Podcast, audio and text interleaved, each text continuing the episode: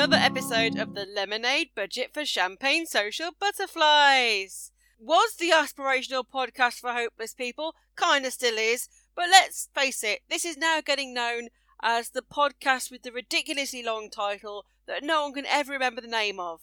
Everyone says, go look up Donna's podcast. What's it called? Yes, what's it called, Donna? The Lemonade Budget for Champagne Social Butterflies. Thanks. Okay, right, I'll remember that. You don't, do you? Just call it the lemonade budget. Or as the cool kids are calling it, the lemonade budget for champagne social butterflies. It's like the lemonade budget because, you know, you haven't got a lot of money. Champagne, you want more money. Social, you want more money. Butterflies, you're beautiful. yeah, so anyway, how have you been? I've had a good week. Pretty much a good week. I suppose the hot topic of the week is going to be the John Lewis Christmas ad. Have you seen it? yeah, so friendly Edgar the Dragon has a problem with fire and getting too excited and ruins Christmas. I don't see how the resolution of said advert. Don't want to spoil the plot for you because it's it's, two minute story.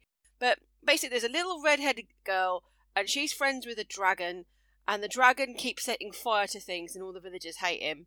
So they don't. They, they don't. They just they tolerate his presence. They just look at him askance, even though he nearly killed all the children. Luckily, that pond was very shallow when he melted it. But you know, you know, he's he's a walking hazard.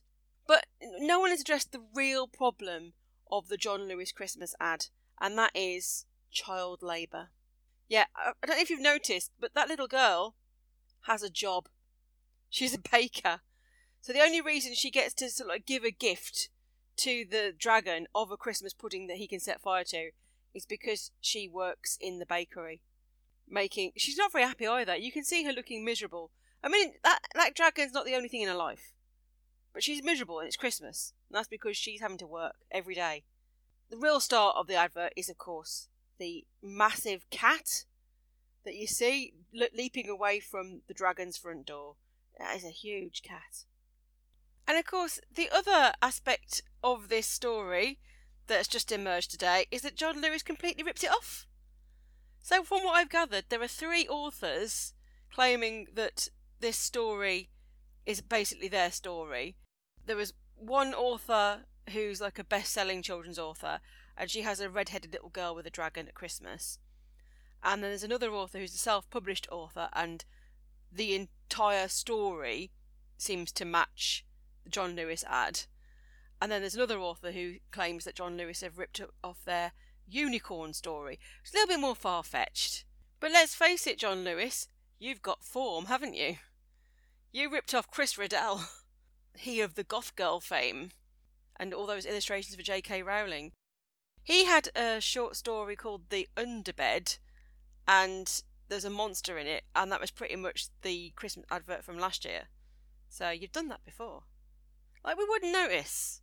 So now I'm working in comedy, and one of the things that comedians often talk about is joke thieves. And there's a thing called the zeitgeist, the ghost of time, uh, which basically is that, you know, ideas float in the social soup that we're all part of. So some comedians can have very similar ideas happen roughly the same time and basically come up with jokes at very similar times and, and then if they hear each other they go oh joke thief. But you know there's also a lot of uh, stories we have of people who definitely ripped off other people's routines. Joe pasquale i'm looking at you. Oh joe pasquale he's so nice with his squeaky voice. Always doing the panto. Yeah always doing the panto. But basically, that's the excuse that John Lewis have come up with. They've gone, oh, there are many, many stories about dragons at Christmas and setting fire to Christmas puddings. But the thing is, there are not. There, are, lots of stories about dragons, especially for kids. And yeah, your dragon kind of looks like a the Gruffalo as well. It's even got the odd horns. Odd horns, you say?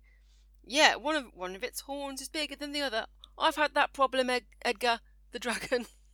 one of my horns was bigger than the other. Oh no. Actually, I've still got a problem with asymmetry right now, thanks to my surgery.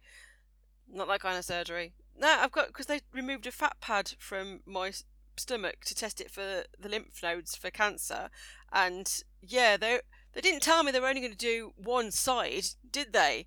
I was there the week before the operation, going, yeah, free pizza at work. I'll have another slice next week. Free lipo. It wasn't all the way. so I'm, I look like a sad bear with one droopy muzzle. Oh, but what are the eyes, Donna? You don't want to know. Now, if they could make John Lewis adverts more relevant to the middle-aged woman, you'd have Bastille singing, I can't fight this feeling anymore. And instead of fire coming out of a dragon, you just have a woman dashing to the pub so that she could use the loos because of incontinence. I'm so happy I can hardly contain myself. Hey, anyway, I've got some news for you this week. It's not great news, but you know, I was down to the final 10 of BBC New Voices.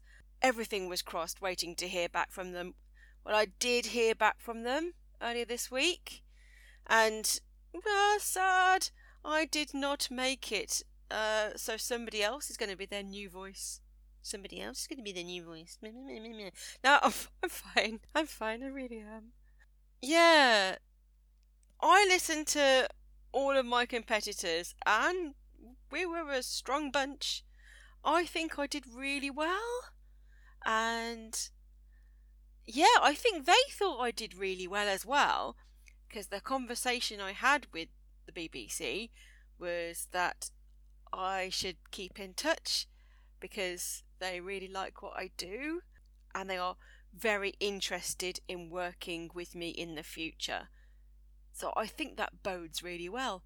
Or, like it said in my school reports, it augurs well for the future. Thank you, Babs. That was my headmistress's nickname.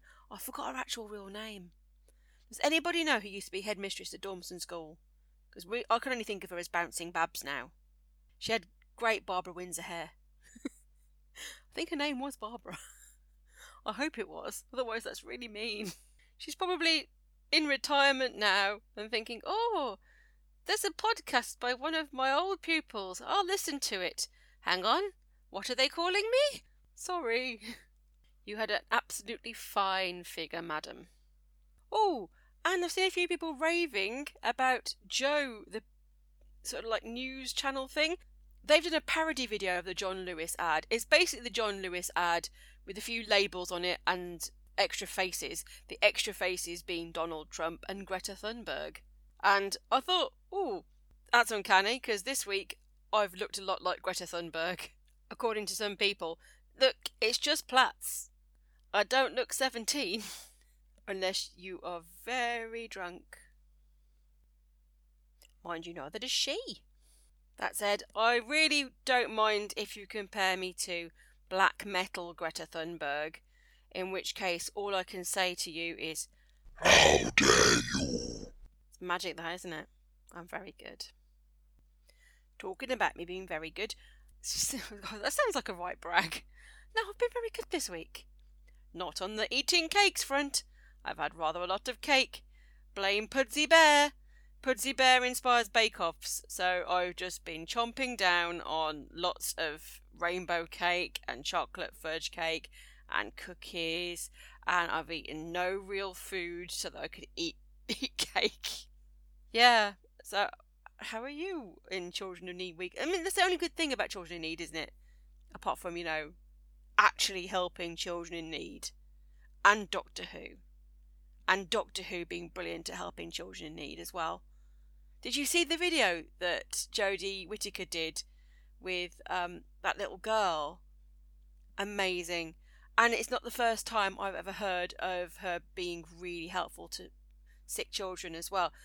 I know somebody in comedy um, whose son has been in hospital for a long, long time, and he's out now. But she sent him a video when he was very poorly and said, When you're better, come down to the set in Cardiff and I'll, I'll show you around. And she did. It's amazing. So they've got photos and everything, and it's all under wraps because, of course, anything shared on social media might accidentally reveal a little bit of the plot. But I wanted to say, big heart, Jodie Whittaker, you are you are amazing as a human being. And if any of you have done stuff for children in need this week, well done you. Because, you know, it's a great charity, isn't it? I the BBC have previously employed people like Gary Glitter and flipping Jimmy Savile for their charitable endeavours. So, you know, they've got a lot of ground to make up. And we're all helping, which is jolly good. I absolutely do not mind wearing my pyjamas for a day around the office and eating lots of cake to help the kids. If you've been doing something awesome for charity this week, let us know and I'll give you a mention. I'm really curious to see if anyone did anything interesting or if it was just wearing pyjamas and baking cakes. Not that those aren't really honourable endeavours, but it seems to be what everyone's done. And something called duck racing, but I don't get what that is. I've been on my travels quite a bit this week. So I mentioned last Sunday when I recorded this podcast that I was prepping all my meals because I was going to have such a, a few busy days. And that worked out pretty well, I must say. Uh, so yeah, on Monday I was quite local. I went to do Comedy Crate at the Lamplighter. Nearly had a disaster there, though, didn't I? Because I made all my rice for my curry fine for when I got home, but I left the house and I forgot to put on the slow cooker and put in my cooked onions and garlic that I'd done in into the slow cooker as well. So I had to ring Neil and say, "Can you find the onions and garlic and put them in and add some water and a couple of bits of tomatoes and turn it on to level one?" And he did all that, and I basically came home to very strong, fresh onion soup because he couldn't find my my uh, cooked onions, so he chopped another one up for me, and then put like about three pints of water in. But I rescued it. I rescued it, and it it was all right in the end. Uh, by by day three of this, it was starting to taste like dal. So with everything sort of melanging together, and I did my picnic as well for the train on Tuesday. But anyway, let me tell you about my Northampton gig. Well, there weren't that many people there, so it was a bit so so, really. Lovely to meet Winter Fernanda, who I keep hearing about, and he was on first. So that was that was really lovely, and we discussed drinking tea, the fact that I popped to Aldi, you know, nice things. And then there was Liz Ann Davis was there as well, who I've met a few times doing the old comedian of the year competition, and she had a good one. She had a really good gig. And then there was Sachin Kumarendran. He had a really good one. And Luke McDonnell, also good. And then it was um, really lovely to see Rob Coleman. I haven't seen him for ages. And I don't know what it is whenever he comes to Northampton. So whenever, it's not always Rob, but I noticed this. You have a tendency to forget your hat. So I, I, reminded him, your hat. And he left it on the stage. He did that to us twice when he played for us at the Victoria Inn. But flipping lovely to see Rob and talk to him about his um, trip across the Atlantic that he did last year. Because he's a, a transatlantic rower, is Rob. Very brave, very brave. You know how you say to comedians, if you don't really know comedy, oh, that's really brave. That's not a nice thing for comedians to hear. But I think Rob wouldn't mind me saying that he's brave in the context of rowing across the Atlantic. And of course, Ben Aveling was emceeing. Oh, I'm not stalking Ben this week, even though I saw him three gigs in a flipping row. but it was kind of strange that for some reason they decided to put these massive cheese plants on the stage area at, on the lamplighter. I don't know what that's for because I felt like David Bellamy kind of peering out from behind them. Here's David Bellamy exploring the undergrowth. Global warming is a myth. I believe in conservation, conservation of my energy, by doing But I was yeah, amazed by these cheese plants. They were just so huge. So I was telling Winter that these plants reminded me of a time when I was quite young and I lived in Sedgley in the Black Country and nothing ever happened in Sedgley.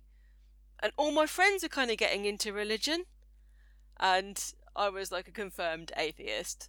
But all these posters started going up round town saying, Come to the Crusades! I mean, they literally didn't want us to sort of like don chainmail and, and armor and head to the Middle East. What it was was some American evangelists popped up a marquee on the Tenska Park. Tenska, it's short for tennis court because there was a tennis court there, but everyone in Sedgley calls it a Tenska. So yeah, they said, "Come to the Tenska. We've got a massive tent," and everybody in Sedgley went. The drawer of the evangelists, and I went with my mom, and it was crazy. We sat there and we were all like going because all of our neighbours went as well because they're curious. Oh, let's go see what it's about. And um, I sat there with my mom, and there was like organ music, and we couldn't really hear very much. But there was like this guy at the front, and he said, "If you feel compelled by the power of the Lord, come on down." And like these women started running to the front of this tent, and when they got to the front, they got given a plant, and there was a cheese plant. and my mum said, "Oh, that's a nice cheese plant." So, I, so I said to her, "Why don't you pretend that you've been touched by Jesus and just run to the front and grab it, and then we'll leave?" She was like, "Oh no, I won't do it. I won't do it." And I was like, "Go on!" And I started pushing her into the aisle. Go on, you. My mum's been touched by Jesus. No, no, no! Get off! Get off! I would just sit down and then hide, blushing faces. She was like, I am mortified. I used to employ the same tactic every time we used to walk past Ann Summers. Oh, it was great once. We were shopping in Shrewsbury, and me and both of my sisters basically we walked past Ann Summers and we got mum and we just gave her a massive shove. There's your shop, mum. And then she went, ah, ah, why are you always shoving me into these places? oh, God, so that's what that reminded me of. I mean, she wasn't even in a special prude, it's just that we found it really funny to just basically put her next to dildos. oh, God, I miss her. Do you know what? I think sometimes me doing this podcast it's sometimes it's like a replacement for talking to my mum because I'd be phoning her like every other couple of days to give her all of my news. And she'd chat to me about TV. I don't watch as much TV as I used to. I've got nothing to talk about. No one to talk about TV with. There's no point in me watching things like X Factor because there's nobody I know who's interested in that kind of thing. Just my mum. And those are the last conversations I had with her was about um, flipping X Factor. And yeah, she she cut me short so she could catch the results or something. I don't know on a Wednesday. Yeah. Anyway, right. Talk about Tuesday now. Northampton. I think it was a bit so-so. I don't know why. Just nobody really out. Nobody really enthusiastic. Uh, but it helps when you've got like everything in the comedy club set up so that it's signals that it's going to be a good night. You want, you know, not only all the chairs facing forward, you want warmth in the room, you want spotlights centered on the stage, you want music as people come in, you want the illusion of the show going on. You want the MC not to tell the comedians to have to go and sit in the flipping audience. You want the MC to tell the audience to shut the hell up. do housekeeping, do something, make it good. Uh, I just think some of the atmosphere was a little bit lacking on Monday. But Tuesday, Tuesday, oh, I went to Coventry, and I love Coventry. It's considering you know it was a town that got bombed and it I remember like visiting it in the nineties and it didn't look very much, but it's really come on. It's a great little town, and um, this is a gig run by Michael Dryberg, and it's called Box Ready Comedy, and it's just moved venues because they lost the back house. They've now moved the comedy event on, I think it's like first Tuesday of the month or something, second Tuesday of the month, to Draper's Bar. Yeah, it'd be second Tuesday, wouldn't it? I can't think. Checks calendar. Yes, second Tuesday. So, Draper's Bar, it's very near the cathedral, just past that really grand looking town hall. And downstairs, it's like really big and open plan, it's very hipster. And there's an upstairs as well, which you can reach through either staircase on the right or the left. A big seating area at the top. One corner of it can be shut off for this event, which works really well. And the thing with Michael is he's not only a really good MC, but he runs this gig as tight as anything. He pays really good attention to detail. So myself and him and Graham Milton helped set up the chairs so that it wasn't all cafe style, but you know everything facing the stage, all nicely tightly packed in. And he got the lights sorted. He got a sound guy working on the sound. He got um, fancy projector and intros with video clips and voiceovers, so it's all very professional. And at that gig, I had a really good time and went down really well. So that was awesome. So I was second on after Graham Milton. Graham's like one of my favourite acts ever in the world. How to describe him? really dour, but very funny with it. It's so funny. And also very affable, even though he comes across like he's coming to be very grumpy with you on stage. It's very heartwarming. it's essentially like new material, so he was like doing some new stuff. I just remember him from when I first met him years and years ago, and he had this material he had about reading chip shop reviews that he'd written. That was just excellent. It's a shame his blog isn't at all findable now, but there is a hint of it if you look at his profile on Twitter, which to my shame I had not yet followed. Sorry, Graham. I'm following you now. It says comedian, sketch writer, chip lover, chip reviewer, grumpy man. I think that sums him up. So I'm following him now, and there's a lovely picture of a plate of chips.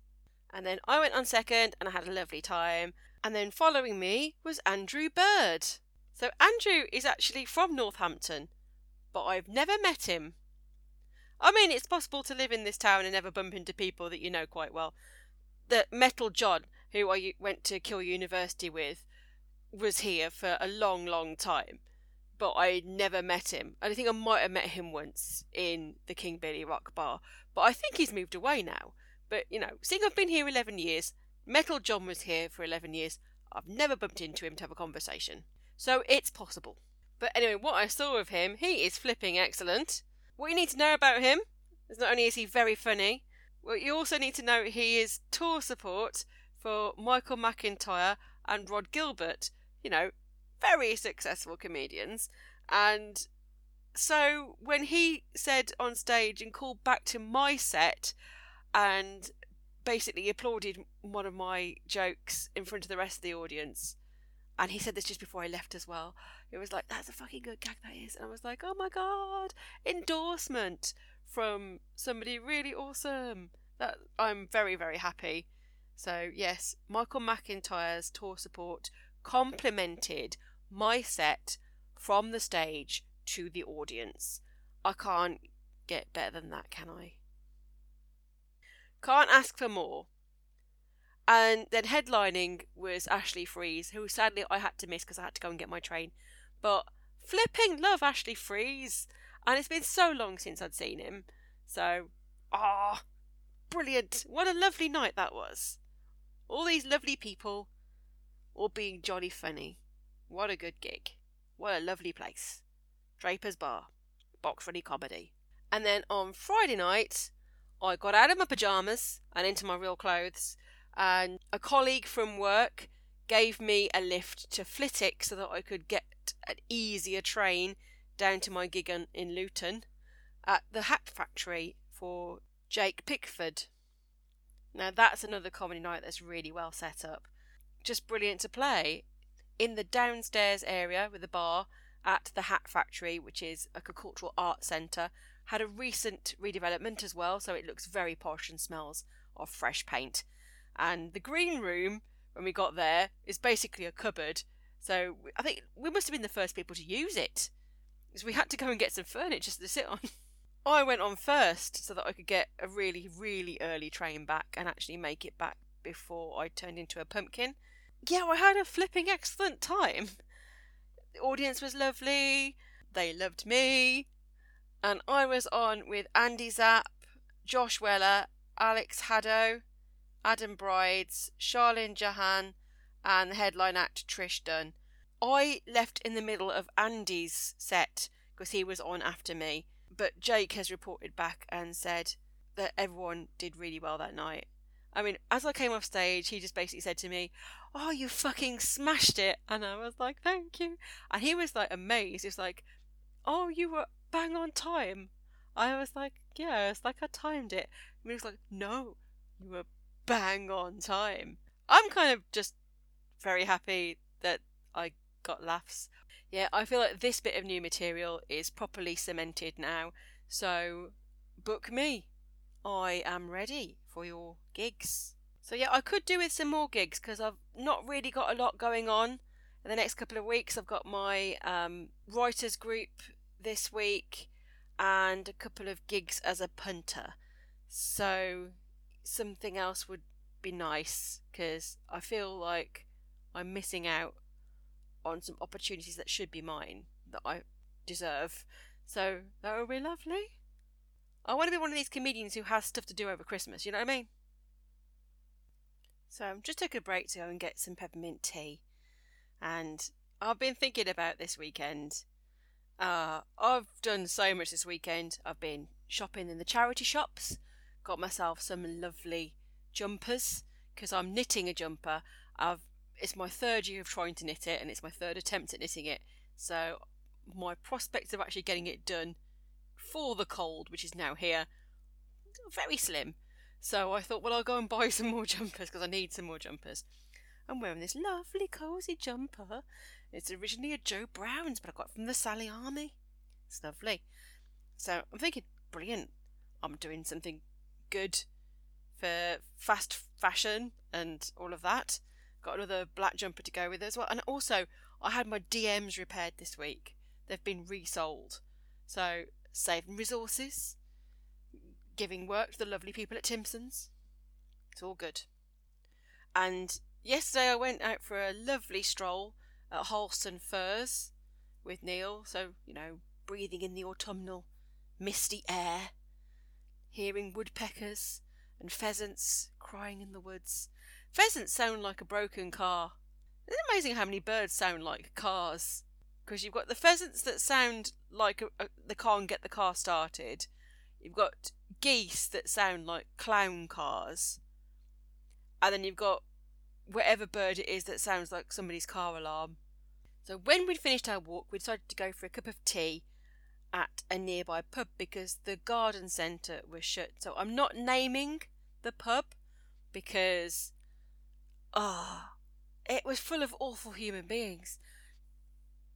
You know, there's a reason that we went to that pub because it was nearby and we've been walking. I think that's a reasonable reason to go to that pub. Another reasonable reason to go to that pub is that it's a bit of a gastropub, so to have a celebratory meal because it's like 18 quid a main. So, you know, not really one just pop in for Sunday lunch. It's not a normal pub. It's a posh pub. And thing is, these posh there there are people in there who just popped in for a drink. What kind of human beings are that? Just popping in to a posh pub for a drink. I'll tell you what kind of humans they were. Awful human beings. I went to the bar, I'm not kidding you. There were these two lads there, and they didn't care that I was standing very near them and could hear everything they were saying one of the lads. He was wearing a flat cap, like in Peaky Blinders, but he wasn't wearing the rest of the clothes like Peaky Blinders, which are quite smart and lovely. He was wearing what looked like jeggings. I mean, this is a crime.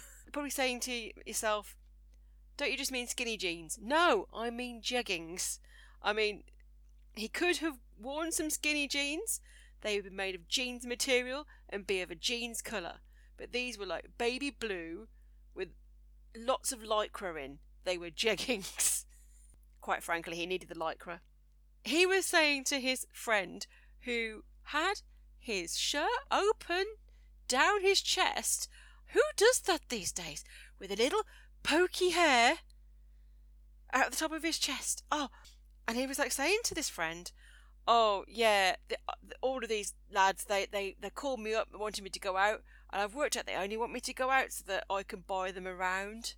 Yeah, they're not real friends, are they? I mean, like th- these guys have basically called each other up to go for a drink with each other because that was their intention. If your other friends are also doing the same thing, but maybe maybe you're not a real friend, and why were they asking you for for rounds anyway? Because these two guys are sitting there with two glasses of white wine, which just seems wrong. I don't know why. They're entitled to drink white wine. I drink white wine. Why is it incorrect? But there they were at the bar, and you know, so far you're thinking you're being harsh. This is not really bad conversation. This is like just two guys fed up with the circle of friends getting together at the bar for a glass of Chardonnay. It gets worse. And this lad with the hat on was starting to say, Oh, my missus? She's so boring. and that's why I've come out, because she was in the bath. I don't want to sit in and watch Disney films. And I just started laughing to myself at this because I'm thinking, Disney do all the Star Wars and that now, or does she? Does, does he mean like Frozen? Why would she be making him watch Frozen? Is it that they actually have children, and he has basically left the house while she's in the bath, and the kids are just left to themselves in front of a Disney film? This guy's a git.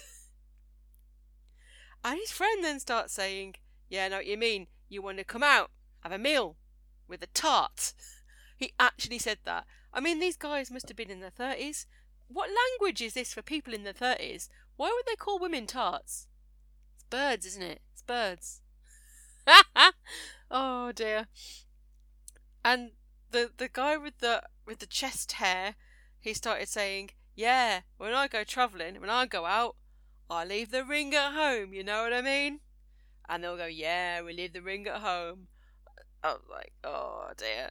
So I decided that they were the worst human beings in the world, and for that reason, I'm not going to go there again in case I bump into them.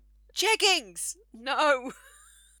anyway, I think I'm a decent person because I wear charity shop clothes and I have my hair in plaits, like Greta Thunberg, who is, of course, the most excellent of people. Anyway, I think I have witted on for quite long enough this week. I should probably go and do something else. And you've got stuff to do as well, haven't you? You might as well get on. You've got that Adam Buxton podcast to listen to, haven't you? So, um, I'll say goodbye. This is me, Donna Scott, signing out. You've been listening to The Lemonade Budget for Champagne Social Butterflies with Donna Scott. Theme music was It Looks Like the Future But It Feels Like the Past by Dr. Turtle.